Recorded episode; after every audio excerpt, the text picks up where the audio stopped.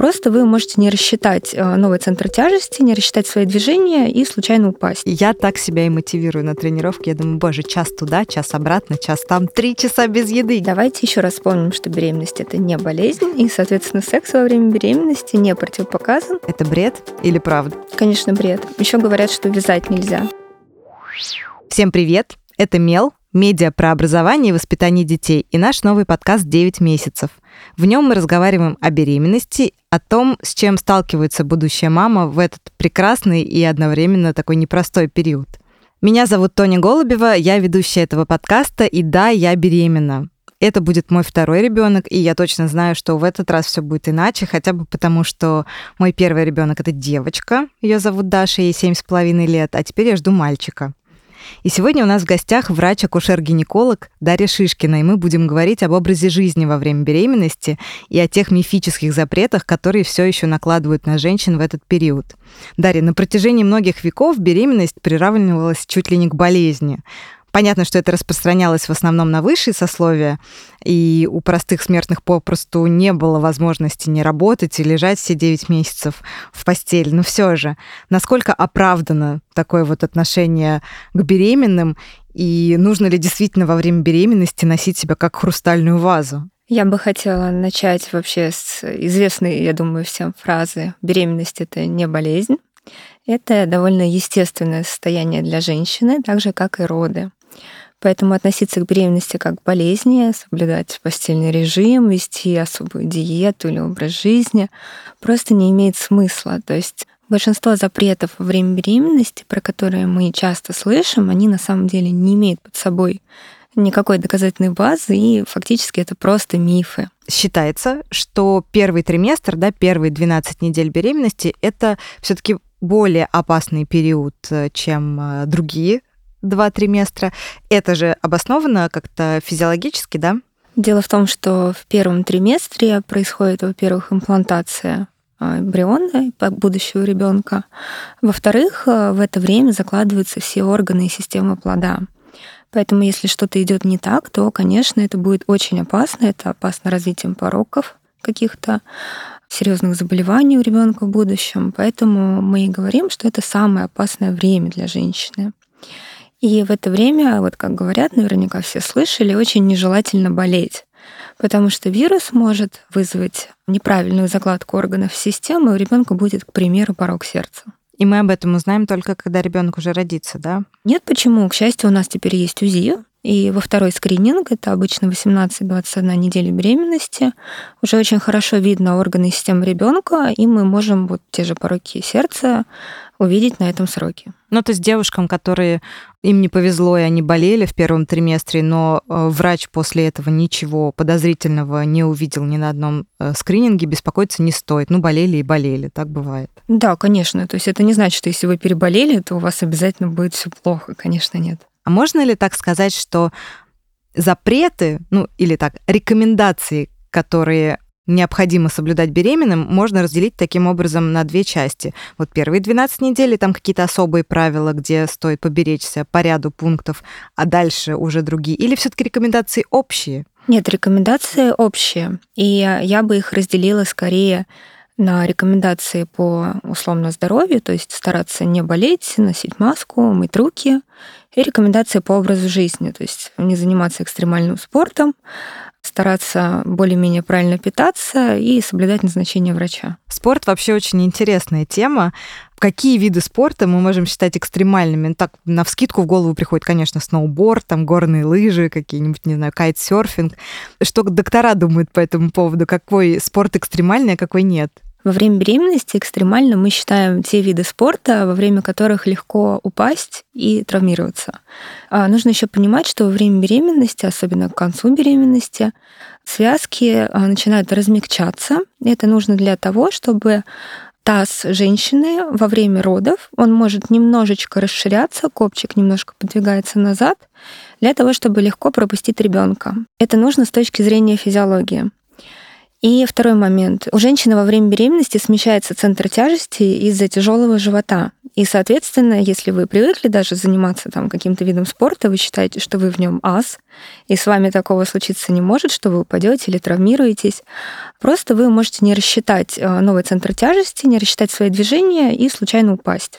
Есть ли какие-то прям разрешенные официально виды спорта, ну, не спорта, а фитнеса, наверное, даже? На самом деле нет никакой четкой градации, то есть мы ориентируемся на, во-первых, самочувствие женщины, а во-вторых, на то, к чему она привыкла.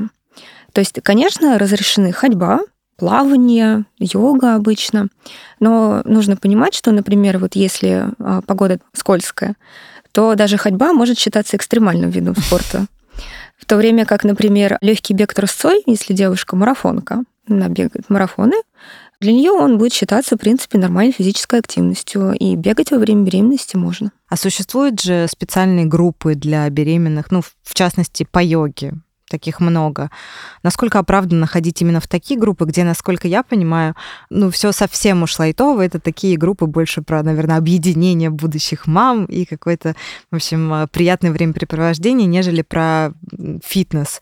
Опять же, все зависит от уровня физической активности вашего до беременности. Если вы довольно плотно занимались спортом, регулярно у вас есть свой тренер, то в целом нет необходимости как-то сильно менять вашу программу, нужно немножечко уменьшить интенсивность, заниматься по самочувствию, то есть не перетруждаться, желательно так, чтобы у вас пульс не был слишком высоким, чтобы вы не задыхались, у вас не было головокружения, ну, то есть чувствовать себя комфортно. При этом некоторые даже не уменьшают свою обычную программу, особенно в первом-втором триместре, пока живот еще не такой тяжелый. При этом, если вы вообще не занимались спортом до беременности, то беременность — это отличный стимул начать заниматься спортом, правильно питаться. И тогда для таких женщин вот эти занятия по йоге — это очень хороший вариант. Во-первых, потому что они занимаются не одни дома, когда легко бросить, сказать «Ой, я сегодня не хочу», а именно у них есть какой-то коллектив, у них соответствующие знакомства с такими же интересами. То есть это еще и общение. И я считаю, что это очень хороший вариант, особенно для тех, кто раньше не занимался. Ну, то есть начинать во время беременности не поздно, не опасно, в целом можно, если это какая-то мягкая вот такая специальная практика. Да, конечно, только не нужно начинать изо всех сил и, да, опять же, бегать марафоны. А вот вы упомянули, что на первом триместре некоторые не снижают нагрузки, в то же время это самый опасный, как мы уже обсудили, триместр. То есть заниматься можно в первом триместре? Да, заниматься можно, причем нет доказанных эффектов физической активности, даже высокой, на, например, выкидыш. И более того, есть в истории несколько олимпийских спортсменок, которые участвовали в Олимпийских играх, будучи беременными, на разных сроках, в том числе и на маленьких. А вот ходьба, та самая, которую мы уже упомянули как некий более-менее универсальный способ приобщения к спорту во время беременности. Это тоже такая интересная тема. Последние, ну, не знаю, лет 10, а может быть больше, нам пропагандируют, что ходить нужно не менее 10 тысяч шагов в день. В то же время есть куча источников, которые развенчивают эту теорию. Насколько нужно беременной изводить себя вот этими 10 тысячами в день? Насколько нужно стремиться к этому показателю? Вообще ВОЗ рекомендует всем, даже не беременным людям, 30 минут физической активности в день хотя бы 5 раз в неделю. Причем неважно, какой это будет физическая активность. Вы можете убраться дома, вы можете сходить погулять, можете поиграть с ребенком. Это все считается физической активностью. Конечно, лучше больше, но 30 минут — это вот здоровый минимум, так сказать. Поэтому занимайтесь тем, чем вам приятно. Например, погода плохая, вы очень не хотите выходить на улицу, но вы очень любите плавать. Лучше съездить в бассейн, чем утомлять себя прогулкой, тем более по плохой погоде. А что хорошего вообще, кстати, происходит с организмом женщины, когда она двигается, когда она ходит? Улучшается кровоснабжение, да? Может быть, что-то еще такое, чтобы как-то мотивировать людей, которые не могут себя пока приучить к какой-то активности, и делать это почаще? Ну, во-первых, да, конечно, кровоснабжение, в том числе и мышц ног, улучшается. Есть предположение, что кровоснабжение ребенка улучшается, потому что, когда мы ходим, мышцы ног, икры, они работают усиленно, и их иногда называют даже вторым и третьим сердцем человека, потому что они тоже прокачивают кровь при сокращении. Плюс во время беременности есть такая проблема, как набор лишнего веса. И, соответственно, девушке, которая ходит, там, занимается спортом, это немного сложнее сделать, во-первых, потому что она тратит калории, во-вторых, ну, условно, пока она ходит, она не ест. Занятно, я именно так себя и мотивирую на тренировке. Я думаю, боже, час туда, час обратно, час там, 3 часа без еды, гениально. Потому что действительно уже на определенных сроках сложно себя сдерживать. Мне кажется, какая разница, уже и так плюс 10. Ну что эта булочка мне даст? К слову о еде. Дарья, как нужно и нужно ли менять свой рацион во время беременности? И разнятся ли как-то, опять же, эти показатели на протяжении всего срока? Нет, не разнятся. Нужно менять рацион, если вы неправильно питались до беременности. Во время беременности рекомендовано условно правильное питание. Или можно еще его назвать средиземноморской диетой. То есть рыбу 2 раза в неделю, поменьше мяса, побольше фруктов, овощей. Есть запреты, которые нужно обязательно соблюдать во время беременности. Во-первых, нельзя есть сырую рыбу, сырые морепродукты. Ну, сырое мясо, я думаю, понятно. Потому что можно заразиться токсоплазмозом, листериозом, и во время беременности это может привести к порокам развития ребенка. Также нежелательно есть в больших количествах рыбу. Особенно есть рыбы, в которой много содержится ртути. Аккуратно надо быть с кофе, не больше 2 чашек в день. Если его пить больше, выше риск выкидыша и преждевременных родов. Это доказано. Про алкоголь и сигареты все понятно, то есть это абсолютно противопоказано в любых размерах во время беременности. Ну, в целом это основные рекомендации. Я слышала какие-то еще противопоказания про грибы. Частые отравления, да, связаны с грибами? Грибы нежелательны те, которые закатывали сами, потому что промышленно закатанные грибы, они все как-то обрабатываются специально, и там исключено заражение вот этой банки. А в домашних условиях нельзя стерилизовать полностью, и как бы отравления все, они обычно происходят именно домашними заготовками. Ничего себе. А вот если говорить про кофе, кофе нельзя, потому что в нем кофеин, да? Ну, не рекомендуется превышать. Чай зеленый, например, в нем тоже есть кофеин. Здесь стоит тоже соблюдать какие-то подобные рекомендации, или все-таки это не те дозы уже тогда в зеленом чае? По чаю ограничений нет, именно потому что, да, там не такие дозировки. Ну и, в принципе, вы же понимаете, что нужно соблюдать во всем меру. То есть, да, если выпить во время беременности 4 литра чая, естественно, тоже будет плохо. Алкоголь? Я выступлю адвокатом дьявола немножко, хотя я, конечно, не имею, безусловно, никакого права, и абсолютно антинаучно все, что я сейчас буду говорить, но, тем не менее, вот я просто пытаюсь логически как-то мыслить, что, ну, если все по чуть-чуть можно, и всё нужна мера, то, может быть, алкоголь тогда тоже? На самом деле были такие попытки найти безопасную дозу алкоголя, особенно в странах, где алкоголь включен в так называемую стандартную диету. Были такие попытки, но, к сожалению, безопасной дозы алкоголя так и не нашли. То есть даже пара бокалов во время беременности теоретически могут привести к плохим последствиям. Понятное дело, что это дозозависимый эффект. То есть если женщина пьет постоянно, это несравнимо с тем, если она выпила пару бокалов в последнем триместре. Но лучше все-таки не рисковать. Это тот эффект, который мы увидим уже у ребенка после родов, да, что что-то произойдет, или мы говорим о выкидыше именно, о прерывании беременности? Алкоголь вообще по-разному влияет. Он может вызывать низкую массу тела при рождении со всеми сопутствующими проблемами, преждевременные роды, задержку роста плода, проблемы с дыхательной системой у ребенка после того, как он уже родился. То есть всего этого можно было бы избежать, если бы женщина не пила. И, соответственно, мы не можем рекомендовать, не можем оправдывать никакую, даже 1 глоток алкоголя во время беременности, потому что мы просто не знаем, как он повлияет. Конечно, мы говорим о вероятностях. То есть то, что что-то произошло, какой-то отрицательный фактор, это не обязательно значит, что будет отрицательное последствие. Это первое. И такой момент. Часто девушки приходят на прием и говорят, что вот у меня задержка, я, похоже, беременна, но я была на дне рождения у подруги, мы там выпили, покурили, и я теперь боюсь, что будет. Что в самом начале беременности обычно беременность протекает по типу «все или ничего». Либо беременность будет продолжаться, и все будет хорошо, либо она просто прервется и не будет, соответственно, ничего. И только уже на сроке там, 4, 5, 6 недель, когда уже идут закладки основных органов и систем, вот там, да, могут уже образоваться именно пороки развития. Ну, то есть корить себя за тот самый бокал на корпоративе, когда предположительно ты была 2 недели беременна, все-таки не стоит. Не стоит. А вот про курение тоже интересная тема. Насколько я слышала, я не знаю, рекомендации моего врача были схожи с вашими, и безапелляционные абсолютно, и так я и сделала. Но я знаю, и многие мои подруги рассказывали о том, что врачи говорят, ну, если тебе так сложно бросить, то это будет такой стресс для твоего организма, что в какой-то профилактической дозе можно оставить сигареты во время беременности. Это очень сомнительная рекомендация. Есть такие рекомендации от некоторых сообществ, что нельзя резко бросать, но они скорее относятся к женщинам, которые очень много и очень долго курят. И здесь идет такое опасение, что они, бросив резко курить, просто не захотят эту беременность.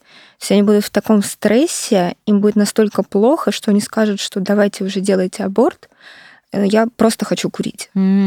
Или наоборот, что они все равно начнут курить, опять в прежних объемах, это приведет к плохим последствиям для ребенка.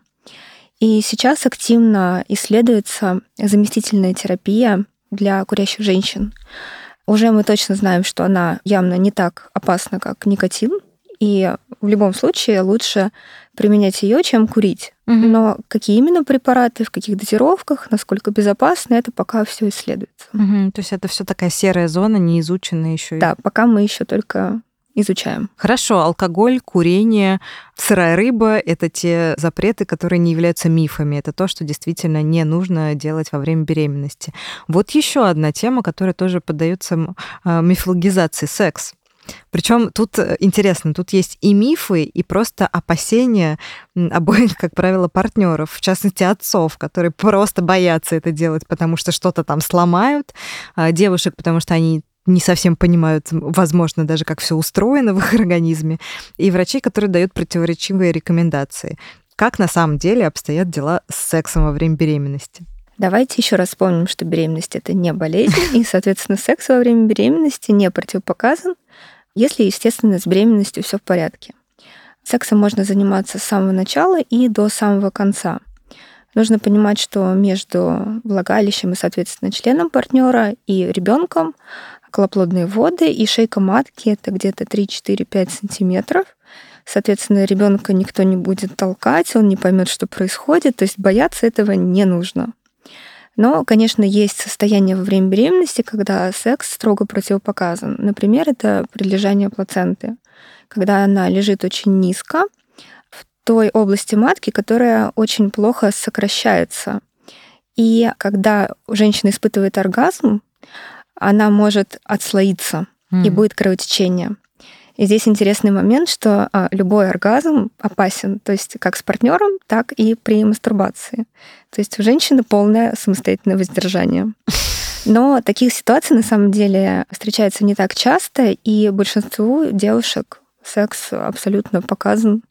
Почему нет? Ну и если есть какие-то противопоказания, врач всегда об этом скажет, это всегда заметно, видно, это невозможно пропустить, да? То есть если вам нельзя, вам об этом скажут на приёме. Да, причем не один раз. А что до поз? Нужно ли менять каким-то образом свои предпочтения, не знаю, отменить миссионерскую позу, придумать какие-то новые, или тут тоже нет особых каких-то запретов? Запретов нет, опять же, по самочувствию. Что не так с миссионерской позой? Чем больше живот, тем больше он давит на сосуды, которые проходят рядом со спиной. И где-то после 20-й, 30-й недели у всех по-разному, у многих девушек появляется проблема с тем, что им просто тяжело дышать, когда они лежат на спине. Соответственно, лучше поворачиваться, выбирать какие-то позы на боку, колено-локтевые, ну, на животе уже не получится, понятно. Ну, то есть те, при которых у вас нет вот этих ощущений нехватки воздуха. А вот, кстати, про сон. Тут вроде как прямых запретов никто не ставит, но действительно в какой-то момент спать на спине уже невозможно. На животе, как правило, ты не можешь спать задолго до того, как не можешь спать на спине. Но в то же время вроде как прямого запрета на это нет. Просто тебе, да, некомфортно уже становится. Или же действительно все пережимается, и вообще не стоит этого делать с определенного срока. Мы не запрещаем обычно именно потому, что вы просто не сможете, опять же, спать, например, на спине с какого-то срока. Вы просто проснетесь от чувства нехватки воздуха. Мы все-таки советуем спать на боку. Есть даже специальные подушки для беременных, которые облегчают этот момент. Это самая физиологичная поза и самая комфортная для женщины во время сна. А я читала что-то еще про разницу правого и левого бока, что как будто какой-то предпочтительнее. Это действительно так? Нет, не обязательно. Еще многое зависит от того, как ребенок лежит. То есть, если он лежит, например, спинкой к левому боку, тогда лежать на левом боку, возможно, будет комфортнее, потому что как только девушка ложится на правый бок, ребенок начинает пинаться, переворачиваться, ее будет. Мифы. Давайте поговорим немножечко о мифах. Я вот пытаюсь вспомнить, с чем я сталкивалась. Но мне кажется, что это общие места. Бабушка и мама мужа говорили мне не поднимать руки, а то будет обвитие пуповиной. Это бред или правда? Конечно, бред. Еще говорят, что вязать нельзя. Почему? Пуповина запутается. Серьезно? Да. Вообще, в принципе, для ребенка путаться в пуповине внутри матки это нормально. То есть там много места, там вода, пуповина плавает очень близко к рукам и к ногам, и к шее. И поэтому, когда вам по УЗИ говорят, что, например, там обвитие пуповины, иногда там трехкратное и так далее, это не страшно. Во-первых, ребенок может еще развиться, так сказать. Вот. Во-вторых, часто дети рождаются прям с обвитием, ничего страшного не происходит. Ну и главное, что так это не работает, что ты сделал что-то руками, ногами и так далее, и вдруг внутри тебя тройным тулупом ребенок завернулся в собственную пуповину. Нет, конечно. А вот еще нельзя носить тяжести. Во-первых, что такое тяжести для беременной женщины? Сколько это килограммов? Во-вторых, правда, нельзя? Я одно время исследовала этот вопрос, мне было очень интересно. Опять же, нет никаких единых рекомендаций. И если, например, британцы говорят, что нельзя поднимать где-то больше 10 килограмм, и вообще быть аккуратнее и так далее, то Американская медицинская ассоциация считает, что нельзя поднимать больше 31 килограмма. Да, ну то есть все, что меньше, считается, почему бы и нет. А еще учитывайте, что часто бывает, что детки, например, погодки, и мама с животом ухаживает за маленьким ребенком, она его поднимает, носит, ей некому помочь, и ничего страшного. А ребенок в год, он весит там килограмм 12, там кто-то даже 15. Ну, то есть природой все предусмотрено, она лучше нас обо всем позаботилась. Опять же, если вы чувствуете себя хорошо, если у вас нет каких-то осложнений, вам врач не говорил отдельно, что нужно очень сильно беречься, конечно, можно. Вот мне кажется, что довольно серая зона еще все, что связано с красотой. Мне не раз не рекомендовали ходить на массаж, например, не рекомендовали. И в первую, и во вторую беременность, не давая, впрочем, четкого запрета, прям уж прям нельзя, но была такая фраза, что не стоит никакие манипуляции с ногами, во-первых, совсем, что ниже пояса производить. Массаж можно, конечно, причем многим он приносит облегчение, потому что у многих девушек, особенно ближе к третьему триместру, начинает болеть спина. Опять же, из-за смещения центра тяжести.